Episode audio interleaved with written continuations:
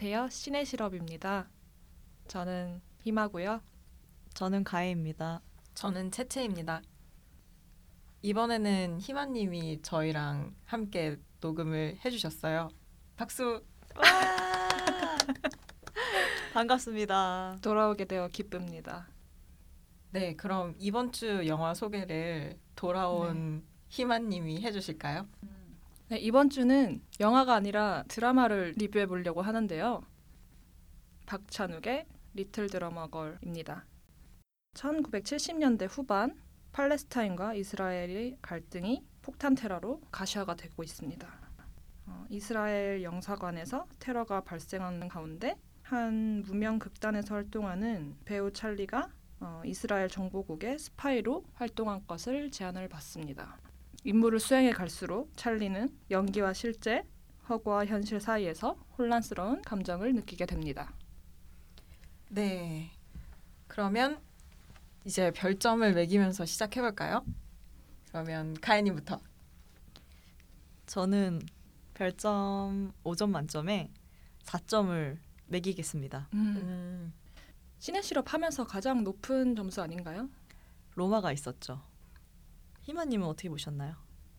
저는 재밌게 봤습니다. 저는 스파이물을 그렇게 즐기는 편은 아닌데 이게 시각적으로 꽉꽉 찬 형식적인 완성도를 보여줬기 때문에 4점.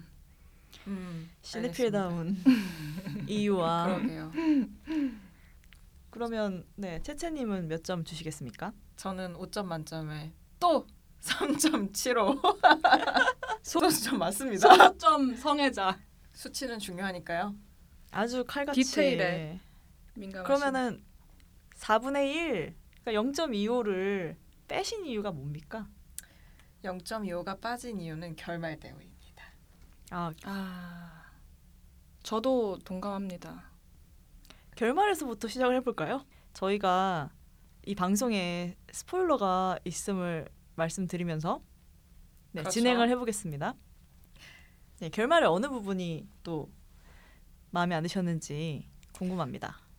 이제 결말에서 가디가 칼리를 죽이고 찰리가 약간 보호 프로그램 같은데 들어가서 격리가 되잖아요. 그래서 자기만의 그런 격리된 생활을 시작하고 근데 막 엄청 좀 호화스럽게 막 햇빛도 쬐고 이러면서 지내는데 그렇죠. 그러고서 결국 고민과 음, 성찰의 시간을 가지다가 가디에게 가지 않습니까? 네. 웃겨. 이게 이따가 뒤에서도 얘기를 하겠지만 결국은 찰리가 진짜 내, 제가 보기에는 내가 되고 싶은 버전의 나 원하는 것들과 상충하는 나 본연에 이미 가지고 있는 것들 그런 것과의 갈등이 좀 부각된다고 생각을 하는데 그 지점에 있어서 결국은 가디를 선택하고 그를 다시 만남으로 인해서 내가 되고 싶었던 어떤 것들 대신에 내가 이미 가지고 있는 것들 그리고 자기가 잘 모르겠는 나 자신 인정하고 싶지 않거나 인정할 수 없거나 아예 모르거나 그런 부분에 그냥 타협하는 느낌이 들었어요. 음. 그래서 음. 뭔가 네. 끝맛이 상큼하지가 않았어요. 어 그런 점에서 상큼하지 네. 않았어요. 그래서 어 그러니까 사실 칼릴이 죽는 것도 가디가 이제 찰리에 대한 사랑으로 질투에 눈이 뒤집혀서 사람을 죽이지 않습니까? 그렇죠. 그래서 그 장면부 사실 그 이전 장면부터도 이 찰리가 이제 칼릴에 대한 그런 고민을 하는 지점은 충분히 이해가 돼요. 그래가지고 사실 마티나 가디로부터 온 그런 명령에 대해서 충실 명령을 충실하게 이행하지를 않죠. 예. 그래서 그렇게 고민하는 지점까지도 이해가 되고 그게 이제 칼릴한테 발각이 되면서 확 흐름이 막 가기 시작하는데 그때 막 가디가 막 칼리를 죽이고 막, 음. 막 으아 으아 이러면서 이러면서 결국은 그렇게 되었습니다. 그런데 음. 찰리는 가디랑 행복하게, 행복하게. 살았답니다. 이게 너무 음. 이상한 거예요. 음. 이 극 전체가 이렇게 가는 네. 건가 네네. 싶어서 0.25가 빠졌습니다. 음. 그렇게 빠지기엔 0.25라는 숫자가 너무 적은 것 같아요. 음. 사실 1.25가 빠진 건데 그러면 네. 0.25를 더한 3.5가 되지 못한 이유를 yes yes. 나중에 네. 얘기하겠습니다. 0.25 예고 더했어. 예고편 하신 0.25 건가요? 더했어. 잠깐만. 그래서 이렇게 나온 얘기에 네. 희마님은 동의하십니까? 네, 저는 어느 정도 왜냐면 결말이 굉장히 밋밋했어요. 뭔가 또 사건이 발생할 뭐 여지를 주거나 이런 것도 아니고 덮는 느낌이 강했거든요. 그냥 결말이니까 네, 이렇게 네, 네, 보여진다 네, 이런 네, 느낌. 네. 모르겠어요. 그 이후의 삶이 어떻게 될지도 잘 그려지지 않고 그래서 어쨌든 밋밋해서 네. 싫었다. 네. 음. 저는 근데 결말에 대해서는 좀 좋았다는 느낌이 더 강한 것 같아요. 음. 그러니까 채채님 말씀하신 것처럼 찰리도 가디도 어떻게 보면은 자기가 아닌 사람으로 사는 한 곡 곡절이라고 해야 되나? 그 굴, 굴곡. 굴곡을 한 번 지나잖아요. 네. 그리고 그 이후에 정말 찰리는 찰리로서 가디는 가디로서 만나게 되는 장면이었고 음. 그래서 찰리가 가디에게 물어보잖아요. 너는 누구냐? 이런 식으로 두 질문을 하는데 뭐 그런 식의 짧은 그 질문 안에 들어있는 그런 함축적인 내용들도 저는 꽤 괜찮게 봤고요. 음. 저가 오히려 잘 이해가 안 되는 부분은 찰리가 왜 가디를 좋아하는가였던 것 같아요. 그러니까 그 앞에 예, 그래요 찰리는 가디를 좋아하니까라고 흘러갔던 드라마의 많은 부분들이 오히려 저는 와닿지 않았고 음. 뭐 끝, 끝나는 부분에서는 뭐 그게 크로, 크게 막 그렇게 튀거나 아쉽거나 네. 그러진 않았습니다. 음. 확실히 그리스에서 처음 만나면서 조금 호감의 싹이 트기 시작하잖아요. 그러면서 뭔가 그 미셸의 연기를 하면서 점점 더 이 가디라는 남자에게 이중적으로 미셸에 빠지는 듯 하다가 가디에게 빠지는 듯 하다가 그렇게 빠져들게 되는데 사실 딱히 그렇게 사랑에 빠질 만한 모먼트가 그냥 여. 여행지에서의 어떤 설렘. 그런, 예, 예, 예, 예. 그런 것들 그런 요인들 빼고는 없었던 것 같아요. 저는 그러니까 가디랑 사랑에 빠질 이유는 충분하다고 생각을 하거든요. 왜냐하면 처음에 찰리한테 엄청난 호기심을 불러일으키는 인물이기도 하고 찰리가 또 그런 거에 약한 캐릭터잖아요. 맞아요. 거기다가 어쨌든 가디는 찰리를 계속 찰리의 주위를 계속 맴돌면서 사건을 계속 일으킨다 그래야 되나? 어 가디가 찰리한테 그러니까 가디는 찰리에게 계속 자극을 주는 음, 네. 사람이잖아요. 거기다가 뭐 전혀 다른 아까 말했듯이 여행지라는 새로운 그런 배경도 있고 뭐 거기다가 찰리가 점점 그런 스파이 일에 대해서 배워가고 상황에 들어가면서 가디는 계속 선생님처럼 가르쳐주고 약간 이끌어주고 나는 너가 어떻게 느끼는지 알고 있어. 하지만 내가 가르쳐 줄게 이런 식이잖아요. 그래서 되게 로맨틱하게 들리네요. 그렇게 얘기하니까 로맨틱하죠. 그러니까 이게 그 그런 그런 게 분명히 있는데 근데 그러기에는 가디가 약간 카리스마가 부족한 느낌인 것 같기도 하거든요. 제가 하고 싶은 말이 진짜 딱 그거였어요. 그러니까 설정상으로, 그러니까 종이 위에 있는 거 상으로는 가디랑 찰리가 정말 사랑에 빠질 이유가 수백 가지가 되는데 실제로 그걸 보면은 두 배우 사이의 케미스트리가 너무 없어요. 음. 그래서 보면은 둘이 좋아하는 거 맞아? 뭐 이런 느낌이 든단 말이에요. 맞아요, 맞아요. 네. 그림체가 약간 안 맞다. 아, 네. 그렇죠. 음. 그래서 아마 두 분이 그렇게 느끼게 되는 게 아닌가 싶네요. 그 스카스 아 스카스가드가 맡은 그 가디 역할이 막 그렇게 사랑에 목맬 것 같지 않은 캐릭터로 나온단 말이에요.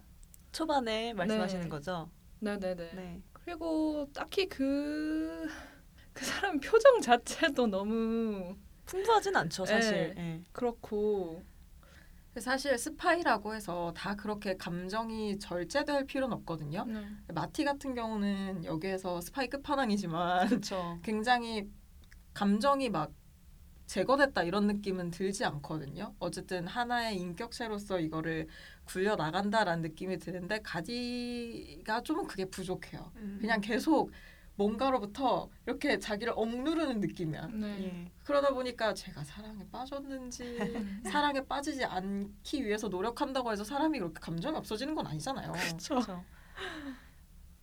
맞아요. 그런 장면들이 좀 있었던 것 같아요. 뭔가 가디가 정말 가디의 속마음을 정말 알 수가 없는. 그러니까 말씀하신 것처럼 마티는 어떻게 보면 자기가 무슨 감정인지를 약간 드러냄으로써 오히려 사람을 속이게 되는 것들이 있었기 때문에 인간적으로 느껴지는데 가디는 정말 얘가 음.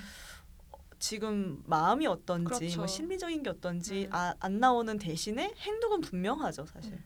그렇죠. 말보다는 약간 행동으로 설명이 네. 되는 음. 사람이었던 것 같습니다.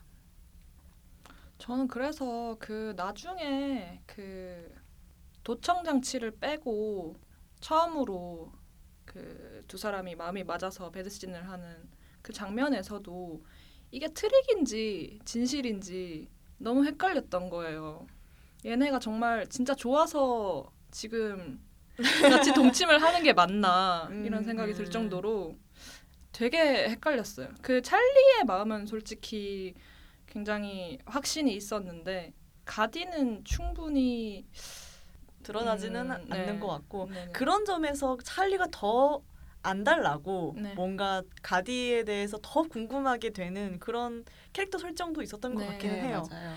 근데 제가 불만인 지점이 여기 또 하나 더 말씀을 드리자면, 그러니까 그 찰리가 이 극을 이끌어가는 전체적인 그 동기가 찰리가 가디에게 정말 환장을 했다라는 부분이기 그렇죠. 때문에 그게 조금 저는 아쉬운 것 같아요. 음. 그러니까 저는 사실 가디 찰리가 가디에게 그렇게 빠져드는 거에 대해서는 뭐 그 구체적으로 구구절절하게 설명할 뭐 이유를 못 느꼈기 때문이겠죠. 네. 뭐 그러 근데 그게 오히려 보는 사람 입장에서는 그 찰리에게 그렇게 사랑이 중요했나 이런 생각이 들게 되다 보니까 네. 저는 초반에 가는 진행되는 극을 이해하기가 감정적으로 좀 힘들었던 것 같아요. 음. 그래서 찰리라는 캐릭터가 사실 굉장히 복잡하잖아요. 뭔가 위험한 거에 뛰어들고 싶은 마음도 있고 저 남자도 좋고 근데 내가 지금 무슨 상황에 처했는지 하나도 모르겠고 그렇죠. 이게 가야님 말씀처럼 극 초반에 보는 사람도 찰리만큼밖에 모르잖아요. 그렇죠. 그래서 이게 뭐야 이게 뭐야 하다가 찰리가 점점 알아가는 만큼 보는 사람도 아 이게 이렇게 된 거였구나 하면서 점차 그 알의 범위가 넓어지는 네. 식으로 극이 만들어졌는데 네.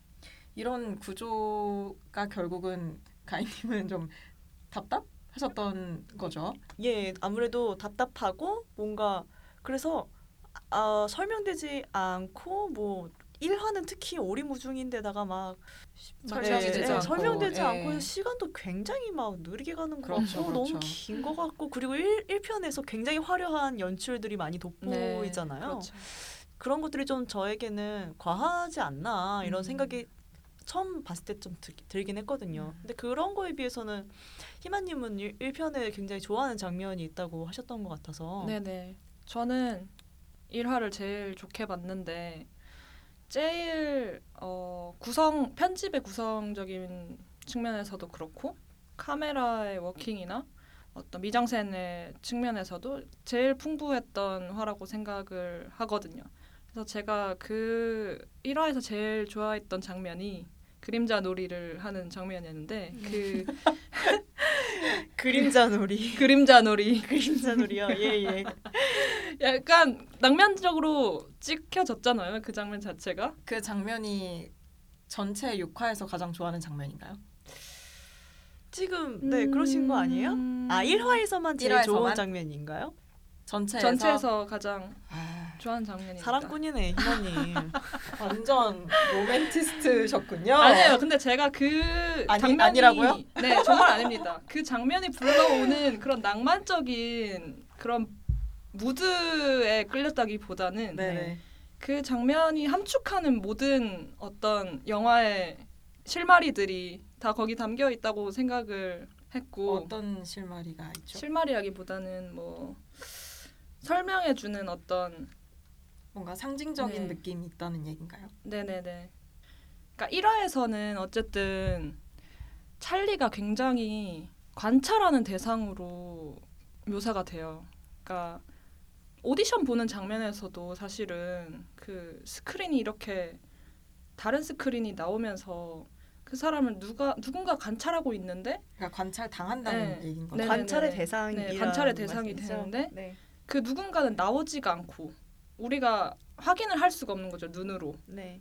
근데 어, 또 극단에서 그거를 관찰하고 있는 주체가 어느 정도 나오긴 해요. 그 화면 안에서 약간 불충분하긴 하지만 예. 근데 굉장히 막 약간 보이지 않는 손 약간 이런 식으로 잠깐만요. 이상한데. 아 아무튼 뭐 어쨌든 그 네.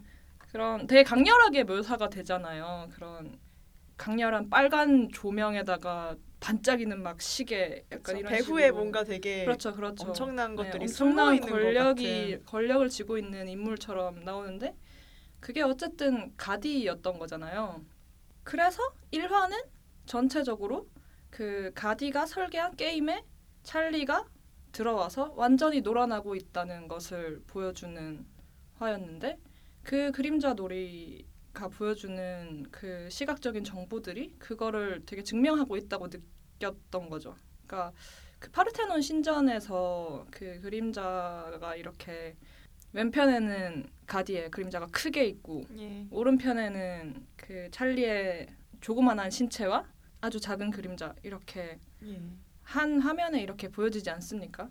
근데 그 크기 자체가 그 두 사람이 이 게임에서 쥐고 있는 어떤 권력 관계를 보여준다고 음. 느꼈던 거죠. 네. 그리고 어 그림자 자체가 그런 어떤 윤곽이 그러나 드러나지 않고 어떤 허구의 것이라는 그런 인상이 되게 강하잖아요. 그렇죠. 그래서 이 사람이 보이진 않지만 그리고 뭔가를 숨기고 있지만 굉장한 힘을 가지고 있다는 것을 되게 역설적으로 보여주는 장면이었다고 생각합니다. 저는 동의하지 않고요. 그럴 줄 알았습니다. 왜냐하면 그러니까 1화 자체가 사실 저는 6화 전체에서 네. 가장 지루했어요. 저, 그 이유는 무엇입니까? 근데 확실히 1화가 다른 다섯 개의 에피소드에 비해서 결이 많이 다르고 다르게 연출이 되었다는 점은 저도 동의를 하고요. 저도 그렇게 느꼈어요. 네. 굉장히 동떨어진 느낌으로 만들어졌더라고요. 네. 1화는 엄청 미장센에 충실하고 시각적인 정보로 뭘 많이 보여주려고 네. 애를 썼는데 맞아요. 미스터리하게. 그렇죠. 이게 물론 많은 뭐 추리물이나 스파이물이나 이런 게 초반에 정보를 좀 제한하고 뒤로 갈수록 실마리가 많아지는 거는 문제가 없어요. 근데 이게 뭐 트윈픽스랑도 많이 비교가 되고 누가 이제 네. 이야기를 해서 저도 그런 비슷한 기대감을 가지- 가지고 왜냐면 음. 저는 트윈픽스의 환장이기 때문에 아, 그렇군요. 그래서 이제 보기 시작했는데 그거랑 이제 놓고 비교를 하자면 뭔가 미술 미술스러운 그런 미술층스러운 연출이 중요한 역할을 좋은 역할을 하고 있느냐 없느냐의 차이. 네. 그러니까 이야기를 진행을 하되 뭐가 좀 예쁘고 나는 예쁜 게 좋으니까 예쁘게 만들어야겠어 이거랑 예. 나중에 다 설명할 테니까 일단 봐라 이거랑은 다르잖아요. 근데 이제 저는 1화가 후자에 가깝다고 봤던 거고 네. 음, 그리고 그 그림자 씬 네. 저는 그 그림자 씬이 막 그 영향력을 보여주는 상징보다는 네. 찰리가 진짜 몸이고 가디는 그림자잖아요. 네. 찰리는 그 당시에 진짜 자기의 퍼스널리티로 존재해 있고 가디는 가짜니까 음. 그림자로 나온다 뭐 이 정도로 네. 이해가 되는 데다가 저는 찰리가 놀아나고 있다고 생각하지 않습니다. 1화에서만 그랬죠. 1화에서는 음. 확실히 아무것도 모르고 끌려가게 되잖아요. 그거가 그냥 찰리가 뭔가 설정에 놀아난다 보다는 네. 그 당시에도 어쨌든 이 마티나 가디 쪽에서 얘를 배우로 써야겠다라는 확신을 얻지 못한 상태잖아요. 그렇죠. 그래서 가디가 이제 찰리의 관심을 유도하면서 살펴보는 거 말하자면 오디션을 하는 거죠 알게 모르게 그래서 그렇게 살펴보는 과정이고 물론 찰리는 아무것도 모른다는 점에서 속은 건 맞죠 속은 건 네. 맞는데 그렇다고 해서 찰리가 일방적으로 그렇게 됐다기보다는 찰리는 자기 분의 배역 연기를 했고 그럼으로 인해서 가디와 마티가 다음 행동을 하게 하는 거에 결정적인 역할을 한 그런 상호작용으로 저는 이해가 되거든요. 상호작용. 그러 니까 네. 뭔가 차, 가디가 차, 가디가 찰리를 완전 휘어 잡았다라기보다는 찰리는 찰리대로 가디는 가디대로의 그런 뭐라고 해야 될까 설정이 있었다 뭐 이런 이런 식이 음. 아닐까요? 음. 그러니까 완전히 찰리가 네. 정말 무슨 그 뭐라고 해야 될까 마초와 네네. 뭔가 그거에 그 네. 보호받아야 되는 어떤 여성으로서의 그렇게 휩쓸려가는 게 아니고 찰리도 장단을 맞춰주는 뭔가 그런 역할이었다 뭐 이렇게 생각이 들, 드네요. 음. 확실히 그 가디와의 어떤 그런 관계에 있어서 뭐 이렇게 주도권이 없었다거나 그런 의미는 아니고 스파이로 이렇게 이렇게 포섭되는 과정에서 완전히 이렇게 속은 거죠. 그 가디가 자기는 뭐 사기꾼 체질이다 뭐 이런 식으로 말을 하는 거와 같이 저는 그래서 그 일화가 되게 재밌었던 거고 찰리가 속아서 좋았다. 속아서 좋았다기보다는 아닙니다. 네, 알고 있습니다. 농담이에요. 그, 그 혼란스러움 또 굉장히 시각적으로 구현을 잘 했다고 생각하고요. 그 자동차 씬 갑자기 막 속력을 올려서 막 이렇게 달리잖아요. 맞아요. 거의 뭐 미안한다 사랑한다 아닙니까? 너 죽을래 나랑 살래 막 이거 아니야? 네. 보면서 뭐 하는 거야? 약간 어떻게 보면은 좀 긴장감을 높이는 장면이면서 네네네. 어떻게 보면 조금 폭력적인 장면이기도 음, 하죠. 음. 공포감을 불러 일으킨다는 점에서 그렇죠, 그렇죠. 사실 가디의 포지션이 찰리한테는 굉장히 어떻게 보면 폭력적인 포지션이에요. 음. 어쨌든 찰리가 전혀 모르는 상태에서 가디가 가이드라인을 제시해주고 있고 그렇죠. 그 와중에 찰리는 가디한테 사랑에 빠지고 믿을 수 있는 게 하나도 없는데 그 중에 하나 믿을 만한 게 가디밖에 없는데 얘가 무슨 생각하는지 잘 모르겠고 약간 그 무슨 그 정신과 의사가 환자들 가스라이팅이에요. 약간 그런 그런 거랑 다른 거 네. 같죠. 그러니까 그런 그런 점에서 그러니까 그건 네. 정말 부인할 수 없는 네. 것 같고 그런 점에서 1, 2, 3화까지의 어떤 그런 찰리가 자기는 정말 모르겠는데 이렇게 상황에 그냥 따라가게 되는 그런 상황들이 보는 사람이 찰리의 입장이기 때문에 네. 저로서도 답답했고 음. 그래서 그게 좀 지지부진하게 느껴졌고 맞습니다. 오히려 그래서 저는 4, 5, 6화에서 찰리가 자기의 음. 힘으로 뭔가 상황을 타개해가는 장면들이 좋아 좋게 더 느껴졌던 것 같기도 해요. 음. 그러니까 앞에서의 어떤 그런 거와는 완전히 다른 모습의 찰리를 볼 수 있죠. 맞아요. 확실히 사오육화부터 속도감이 많이 붙죠. 네. 그리고 그 장면도 전 되게 좋았어요. 그 찰리가 이제 처음으로 미션에 이제 본격 투입이 되면서 하는 것 중에 하나가 폭탄 붙은 차 배달하는 거잖아요. 네. 그러면서 폭탄이 붙은 거를 검문에서 걸, 국경에서 걸리면 안 되니까 이제 찰리한테 신신당부를 하고 찰리한테 담배 피지 말라고 위험하다며. 통째로 날아가니까 이런 얘기 하잖아요. 이제 그래서 찰리가 가다가 막 운전해서 막 그 긴긴 길을 가다가 왜 술을 파는 가판대가 이렇게 나오고 거기를 이렇게 가, 지나쳐 가려다가 찰리가 어 하잖아요. 그러고서 갑자기 장면이 끊겼다가 국경에서 찰리가 입에 담배 물고 졸잖아요. 그러다가 담배불 붙여주려고 하니까 찰리가 기겁하면서 붙이면 안 된다고. 그렇죠. 그런 장면이 있죠. 그러다 보니까 의심을 사서 결국은 국경에서 이제 차를 추색을 하게 되는데 어 이러면서 갑자기 수비대들이 이러는데 트렁크를 딱 열었는데 그 술 두 개 짝이 네. 이렇게 있잖아요. 그 장면에서 전 되게 카타르시스가 느껴지는 네네. 거예요. 찰리가 그래서 국경에 만약에 걸렸을 때를 대비해서 술을 산 거잖아요, 원래. 그게 너무 음.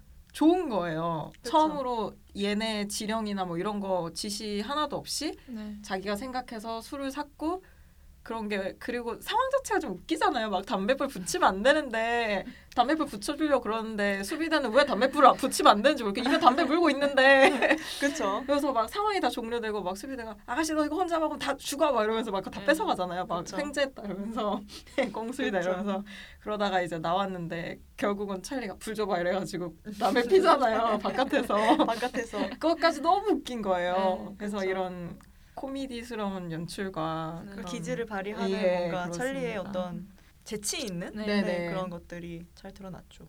좋았습니다. 그래서 뭔가 그렇게 찰리가 주체적으로 뭘 하는 장면이 좋았어요. 뭔가 음. 캠프 뭐 이런 거 있잖아요. 맞아요. 가인님은 그 3화부터 좋아지셨다고 했는데 어떤 시점부터였던 것 같습니까? 저는 어, 사실 정확하게 뭔가 여기부터야 네. 이런 부분은 없었어요. 전체적으로 저한테 이 6시간짜리의 이 드라마의 흐름이 저한테는 약간 영화도 아니고 드라마도 아닌 어떤 애매한 그런 흐름에서 진행이 되었기 때문에 뭔가 네. 칼같이 나눠지는 느낌은 아니었었거든요. 음.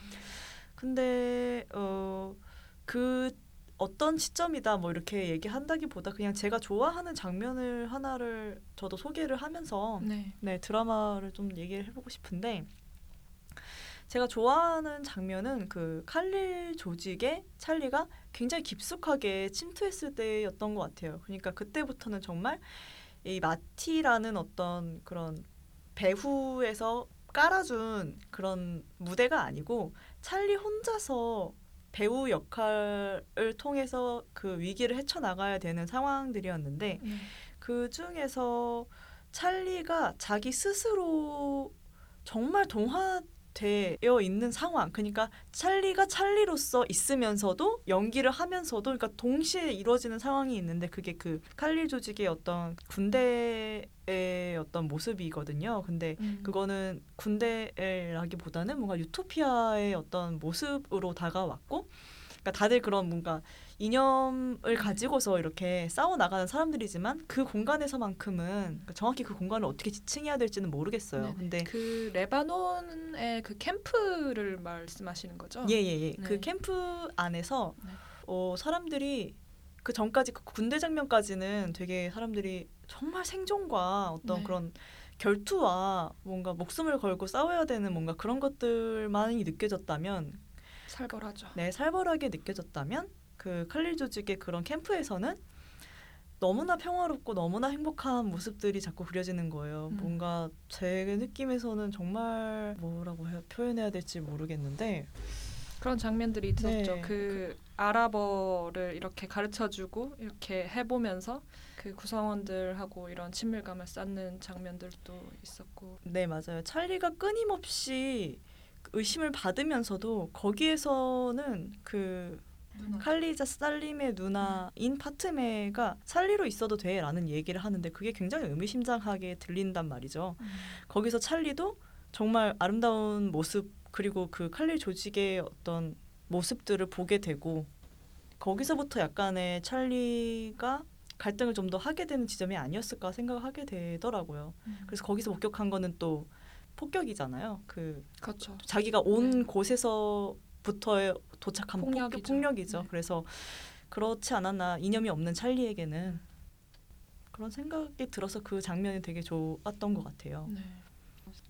드라마 자체가 중점을 두는 부분도 어떤 신념은 있지만 행동으로 이렇게 실천을 하지 못하고 있는 인물이 그 실제 행동에 투입이 되게 되면서 이 신념과 행동이 어떻게 어떻게 작동을 하고 어떻게 드러나고 어떤 갈등을 겪고 있는지를 초점을 보여주는 구조라고 생각을 했어요.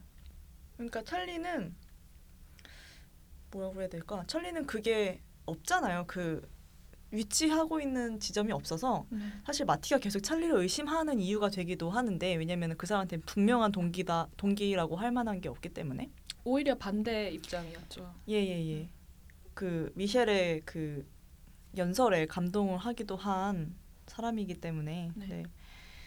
그런 점을 또 찰리가 찰리라는 캐릭터를 흥미롭게 하는 부분이었던 것 같기도 해요. 물론 저는 찰리가 가지고 있는 가디에 대한 사랑이 너무 확고해서 이그 바- 바뀔 것 같다는 생각은 안 했는데 또 나중에 또 칼릴과 또 사랑에 빠지잖아요. 네. 근데 그게 또 자기가 가지고 있는 생각 관념보다는 뭔가 임무를 수행을 하면서 그러니까 모, 몸이 좀 더 반응하는 그런 면들을 그려준 것 같기도 하고요. 얘가 나와서 말인데 칼리라고 찰리가 말하자면 어느 정도 상호 호감이 있잖아요. 그게 나오는 게 사실 저는 결이 안 맞는 건가? 라는 생각도 하기도 했었거든요. 왜냐하면 찰리는 지금 이 가디라는 사람한테 굉장히 집착이 있는 상태이고 모든 것이 불확실한 상황에서 음.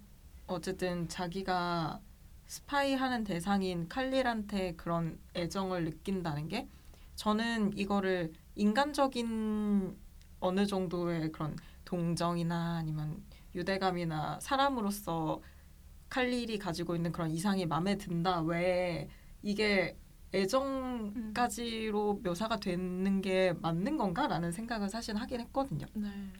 근데 말씀하신 것처럼 찰리가 어떤 이념적인 스탠스가 지금 없는 사람이잖아요. 이 이스라엘 팔레스타인 분쟁에서.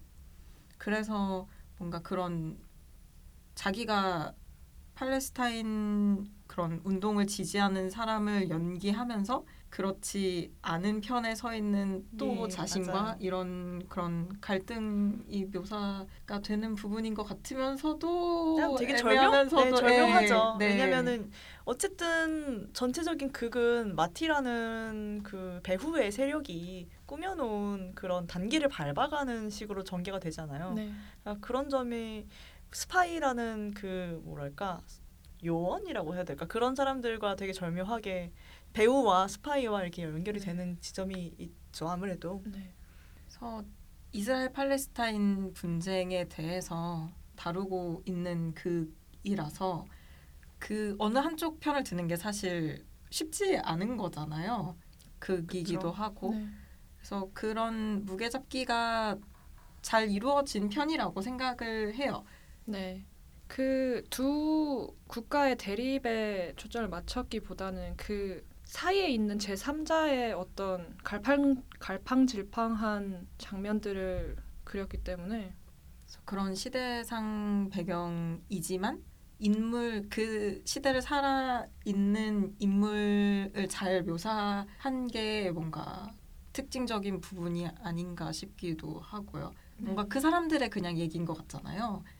그러니까 말하자면은 그 어떻게 보면은 그 사이 존재라는 게 이 영화 드라마 이 드라마를 그 시대적인 거를 설명한다거나 뭐 판단한다거나 결론 짓는 역할을 하는 게 아니고 결론 짓지 않고 오히려 예를 들어서 찰리나 가디의 모습이 어쨌든 마티라는 사람의 디렉팅, 무, 네, 디렉팅 하에서 이루어지는 거긴 하잖아요. 그러니까 영화의 내용과 되게 비슷한 느, 결이 있어서 재미있어 재밌는 부분이었는데요. 그 그래서 아까 제가 말했듯이 이 극 자체가 뭔가 저는 찰리의 그런 연기하는 자신과 본질로서의 자신과 뭐 그런 거에 갈등이나 대립으로도 이해가 되는 거예요. 음.